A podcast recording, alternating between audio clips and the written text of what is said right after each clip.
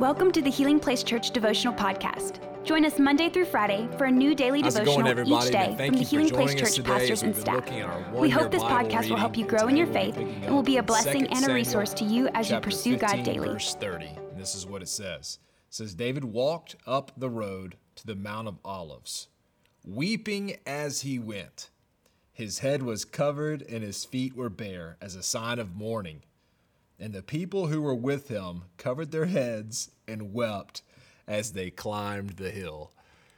Whew, what an encouraging word this Monday. Uh, but I do love this. I-, I love that the Bible has stories like this in it. What a refreshing thing. Can you imagine the Bible being filled with people who every day was just fantastic for them? Nothing ever went wrong. Their days were just always right. And, and it was just perfect in every sense. That would be harder to read than passages like this. A little context quickly. David has been king for fifteen years. He almost has his driver's license as king. It's been a while. fifteen years he's been king. So he's gone, come used to God's faithfulness, his goodness, that he's operating and walking in the calling on his life. And then one day, things got turned upside down.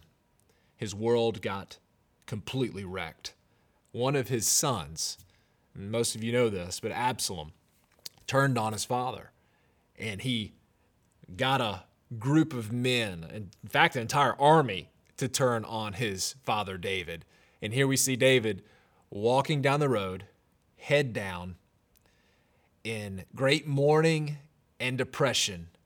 And that's what we have to look at today.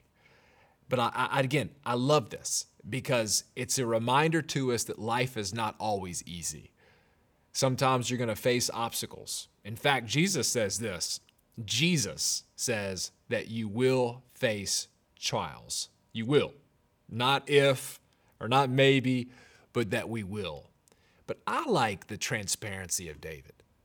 Oftentimes, we, we feel this, this influence or this pressure that we have to always be strong. Oh, I'm not going to show any sign of weakness, any sign of mourning, any sign of pain. You know what? That's not humanity. And I don't think it's God either. Because even Jesus wept. Even Jesus had pain. And sometimes we associate pain with sin. Well, they're in pain, they're facing things because they've done all these things wrong. Had David missed the mark in this past? Absolutely he had. But sometimes life just happens. Sometimes you're going along your way and maybe you're in your calling and you're doing what God has for you to do and then boom! You see something that doesn't make sense at all, and you go in a direction that you did not anticipate going in at all. But I like that David was transparent and real.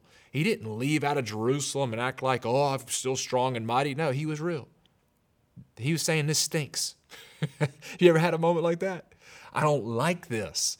Uh, Lord, where are you? I- I'm not enjoying this. It wasn't part of the plan. But I like that David, he's he's transparent. But this is also like, I like that he had people with him. He had people that were with him. It's important when you're going through a tough season, you don't go through tough seasons alone. Because when you go through tough seasons alone, sometimes the only voice you listen to is your own voice. And we've got to have people around us who they'll hurt with us, they'll cry with us, but they're also going to speak some faith to us. And what I love so much is that not too many days after this, some time passes, but then God restores David. He left out in mourning, but he's going to come back and triumph.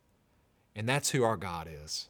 Jesus is triumphant in every single way. So, I mean, I'm talking to some people today that you look at your surroundings, you think, man, I feel like David. I feel down. I feel defeated. I'm telling you this, our God is more than able.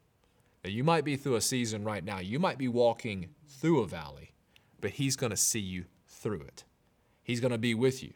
He's going to give you the support and the strength that you need. Be transparent. Be real. Don't fake it till you make it. But I do encourage you to do this. Get the right people around you. I have a small group. I've been meeting with these guys for, my goodness, eight years now. And we get in a room together and we talk about life. We talk about the wins, we talk about the losses, the highs and the lows. We talk about it all. what's going on in our kids, what's going on in our families, our, our spouses, our relationships, our work, everything. And you know what? There are moments where people, man, God's moving in a great way. And there are also moments where people say, hey, I know God's moving, but I can't really see it right now. But when you have right people around you and they speak faith over you, speak love to you, they hurt when you hurt, they bleed when you bleed, I'm telling you, it's the support that you and I need. You have the Holy Spirit with you, but you also have a community of faith who loves you. And get around people who are going the direction you want to go in. David left one way, but he would enter in another. He would come back and he'd establish his kingdom again.